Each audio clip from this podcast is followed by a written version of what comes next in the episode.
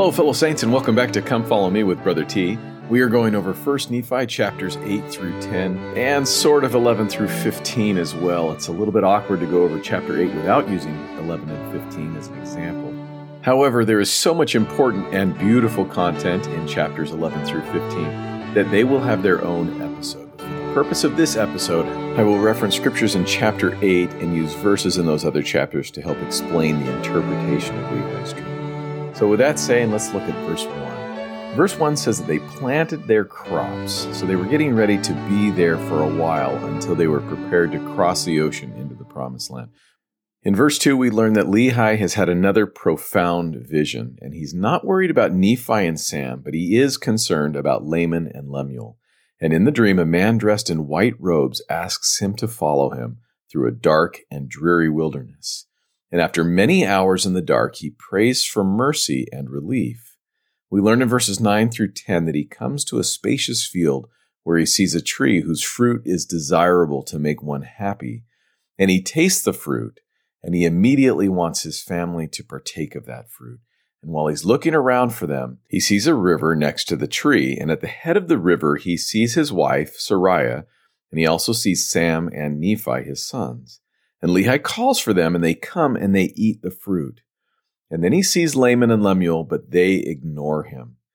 He sees an iron rod along a river that leads to the tree in the spacious field, and which is also along a straight and narrow path.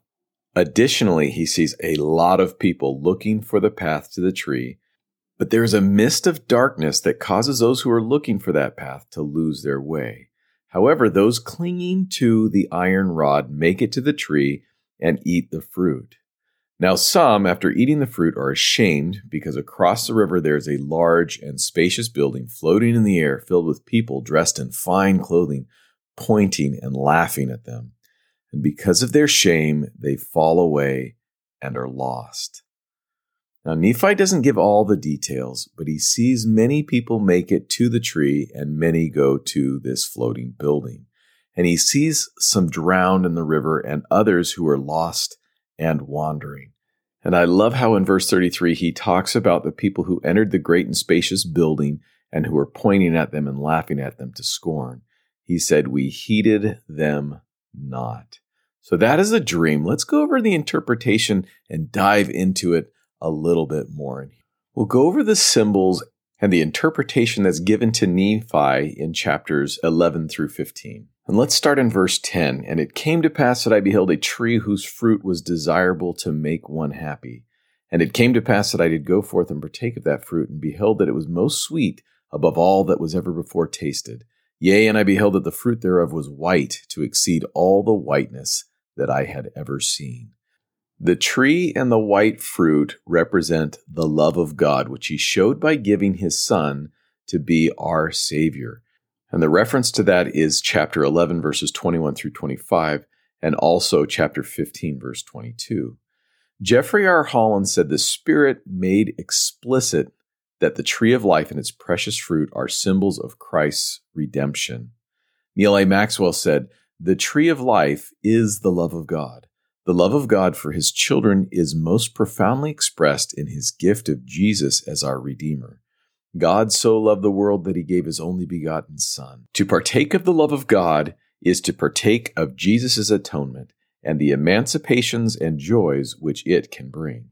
The river of filthy water that we see in verse 13 represents the depths of hell into which the wicked fall. You can see that in chapter 12, verse 16, and also in chapter 15, verse 27. The rod of iron along a straight and narrow path in verse 19 is the word of God which leads to the tree of life. The interpretation is in chapter 11, verse 25.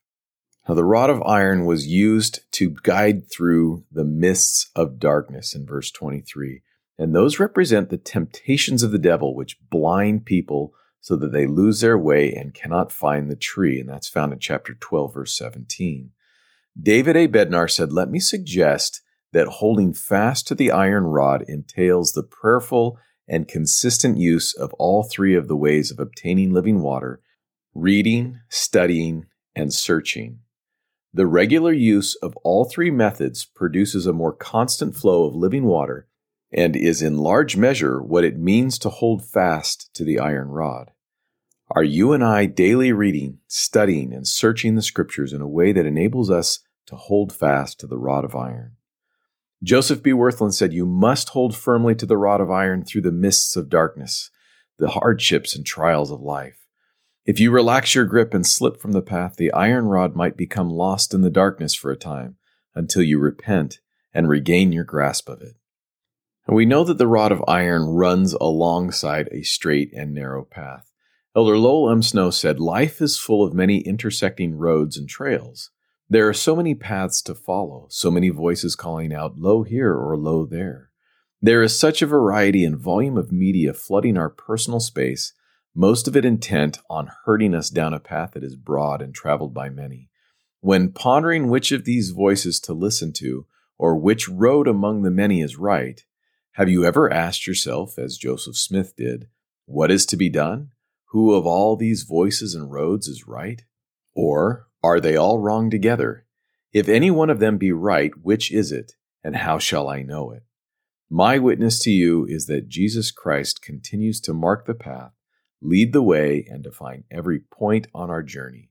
His path is straight and narrow and leads toward light and life and endless day.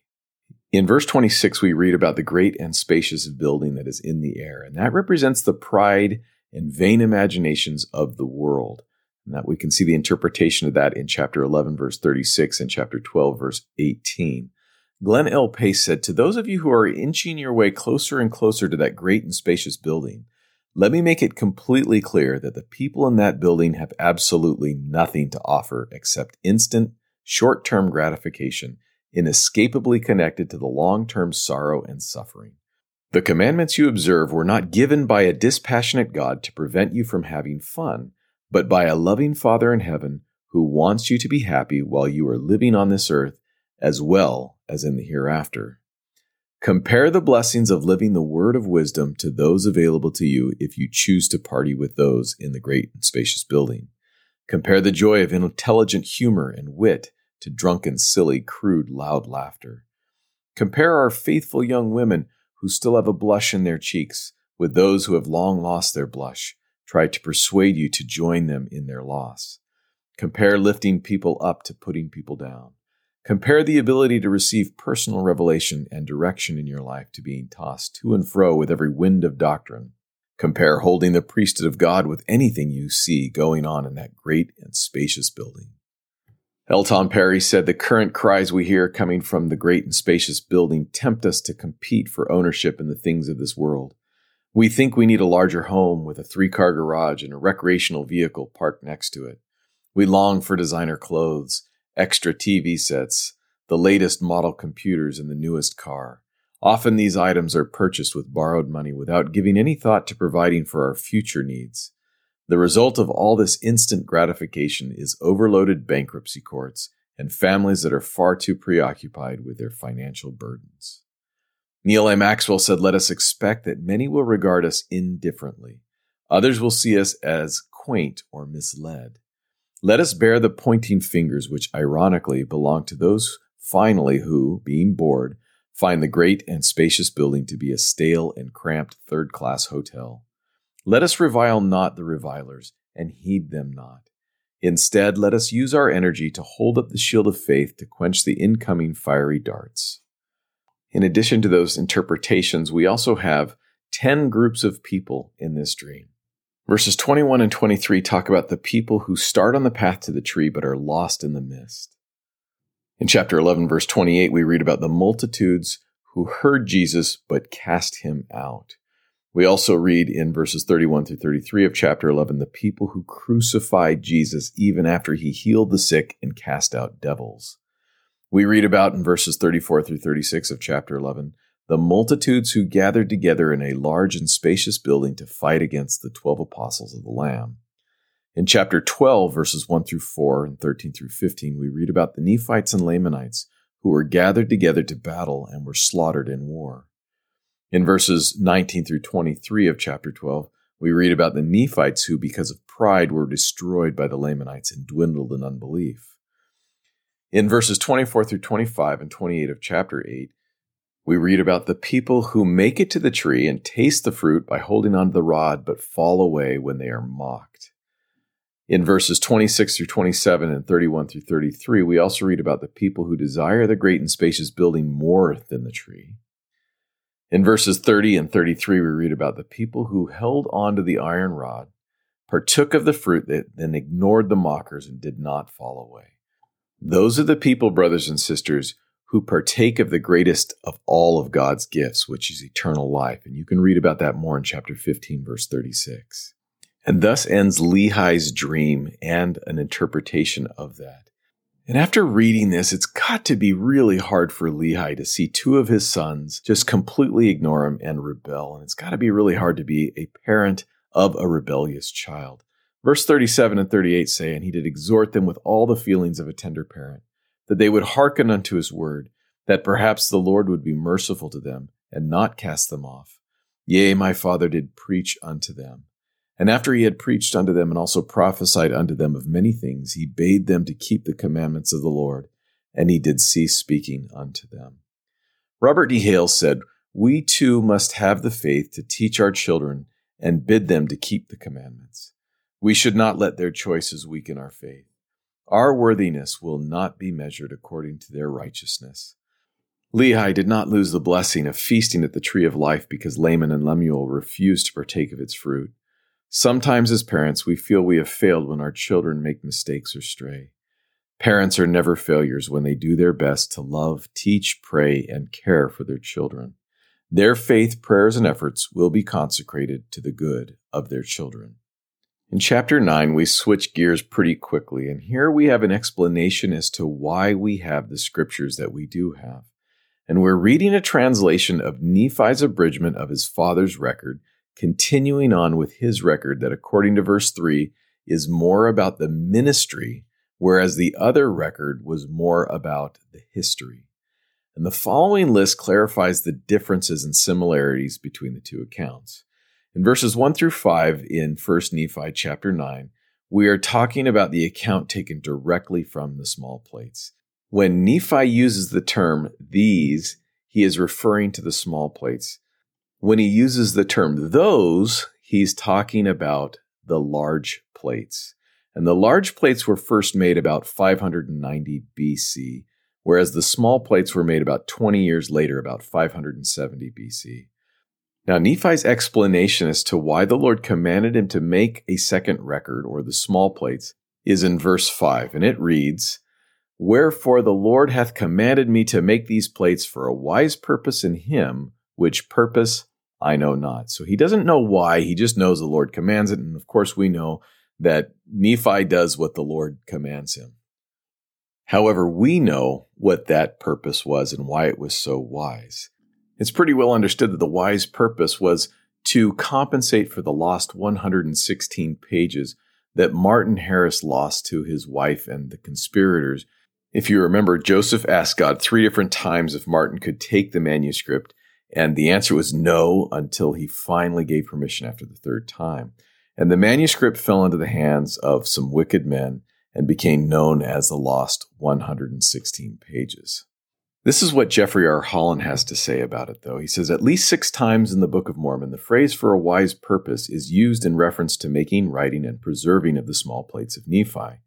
You and I know the wise purpose, the most obvious one, was to compensate for the loss of the earlier mentioned 116 pages of manuscript. But it strikes me that there is a wiser purpose than that. The key to such a suggestion of a wiser purpose is in verse 45 of Doctrine and Covenants, section 10 as the Lord instructs Joseph, he says, Behold, there are many things engraven upon the smaller plates of Nephi, which do throw greater views upon my gospel. So clearly, this was not tit for tat, this for that. You give me 116 pages of manuscript, and I'll give you 142 pages of printed text. Not so. We got back more than we lost, and it was known from the beginning that it would be so. It was for a wiser purpose we do not know exactly what we missed in the 116 pages, but we do know that what we received on the small plates was the personal declarations of three great witnesses Nephi, Jacob, and Isaiah, three of the great doctrinal voices of the Book of Mormon, testifying that Jesus is the Christ. Regarding Nephi's obedience to the Lord, Marvin J. Ashton said, Sometimes when we are asked to be obedient, we do not know why, except that the Lord has commanded. Nephi followed instructions even though he didn't fully understand the wise purpose. His obedience resulted in blessings to mankind all over the world. By not obeying our present day leaders, we plant our seeds in stony places and may forfeit the harvest. This chapter ends with verse 6 that says, But the Lord knoweth all things from the beginning, wherefore he prepareth a way to accomplish all his works among the children of men. For behold, he hath all power unto the fulfilling of all his words, and thus it is. Amen. Neal A. Maxwell said, Some have sincere faith in the existence of God, but not necessarily in a revealing and omniscient God. Other sincere individuals question God's omniscience, wondering, even though respectfully, whether God can know the future. But an omniscient and revealing God can, at any present moment, disclose things future. This is possible because in the presence of God, all things for their glory are manifest, past, present, and future, and are continually before the Lord. Thus God knoweth all things, for all things are present before his eyes. He told Moses, There is no God beside me, and all things are present with me, for I know them all. No qualifiers on the scope of God's knowledge appear in Holy Writ. Instead, we read, Oh, how great the holiness of our God! For he knoweth all things, and there is not anything save he knows it.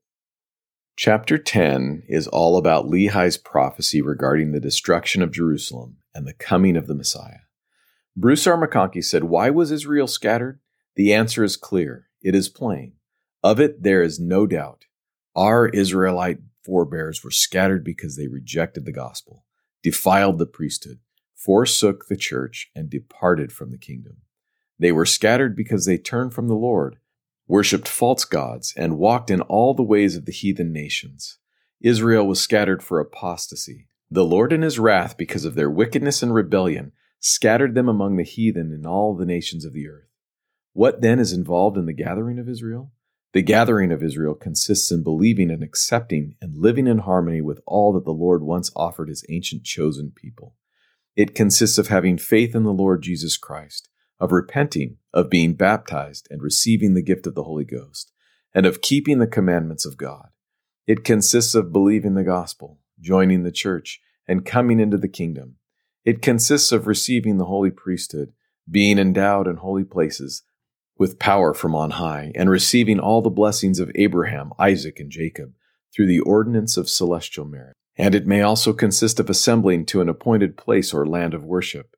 Having this concept of the scattering and gathering of the chosen seed, we are able to understand the prophetic word relative thereto. Here is Lehi's prophecy. In verse 4, we read that in 600 years Jesus would come. In verse 5, he mentions that many, many prophets have testified of the Savior's mission. And verse 6, he talks about the consequences if he did not come. He says, Wherefore all mankind were in a lost and in a fallen state, and ever would be, save they should rely on this Redeemer. Verses 7 through 10, he prophesies of John the Baptist, who would prepare the way for the coming of the Lord by baptizing in Bethabara. In verse 11, we read how the Jews would kill the Messiah, but he would be resurrected. Verse 12 talks about the children of Lehi and how they should be compared to an olive tree branch. And verse 13, why? To be taken to a land of promise. In verse 14, after a thorough scattering of the house of Israel, the Gentiles will restore the gospel. Then it will be shared with the house of Israel. Brothers and sisters, if you want more information on the gathering and scattering of Israel, check out my previous podcast titled A Brief History of the Children of Israel. And then also chapter 5 of Jacob is a great chapter all about the scattering and then the gathering of Israel. In verse 17, Nephi seeks a witness from the Holy Ghost regarding all of the things that his father told him. We read, And it came to pass that after I, Nephi, having heard all the words of my father concerning the things which he saw in a vision, and also the things which he spake by the power of the Holy Ghost, which power he received by faith on the Son of God, and the Son of God was the Messiah who should come. I, Nephi, was desirous also that I might see and hear and know of these things by the power of the Holy Ghost. which is the gift of God unto all those who diligently seek him, as well in times of old as in times that he should manifest himself unto the children of men. Russell M. Nelson said, Living the Lord's standards requires that we cultivate the gift of the Holy Ghost. That gift helps us understand doctrine and apply it personally. Because truth that is given by revelation can be understood only by revelation, our studies need to be prayerful. And Elder Bednar said, The Spirit of the Lord usually communicates with us in ways that are quiet, delicate, and subtle. The standard is clear. If something we think, see, hear, or do distances us from the Holy Ghost, then we should stop thinking, seeing, hearing, or doing that thing. If that which is intended to entertain, for example, alienates us from the Holy Ghost, then certainly that type of entertainment is not for us. Because the Spirit cannot abide that which is vulgar, crude, or immodest, then clearly such things are not for us. Because we estrange the Spirit of the Lord when we engage in activities we know we should shun, then such things definitely are not for us. Verse 19 we read, For he that diligently seeketh shall find, and the mysteries of God shall be unfolded unto them by the power of the Holy Ghost, as well in these times as in times of old, and as well in times of old as in times to come. Wherefore the course of the Lord is one eternal round. In other words, we need to seek to understand the mysteries of God. Finally, in verse 21, we read, Wherefore, if ye have sought to do wickedly in the days of your probation, then ye are found unclean before the judgment seat of God. And no unclean thing can dwell with God. Wherefore, ye must be cast off forever. And he warns about doing wickedly. It is my hope and prayer that each of us will hold tight to the iron rod, to the scriptures that we have, and to the words of the prophet that we can follow along that straight and narrow path along the river that leads to the tree of life, that there we might partake of that fruit and enjoy the sweetness of it, and that we will disregard and ignore the scoffers from the great and spacious building, that we will walk through those mists of darkness knowing that we know the way because we have the iron rod. I pray for this in the name of Jesus Christ. Amen. Thank you for listening. I hope you've enjoyed this podcast. As usual, if you have any comments, questions, or concerns, you can reach me at drjaredthomas at gmail.com or send me a text at 916 412 2136. Thanks and have a blessed day.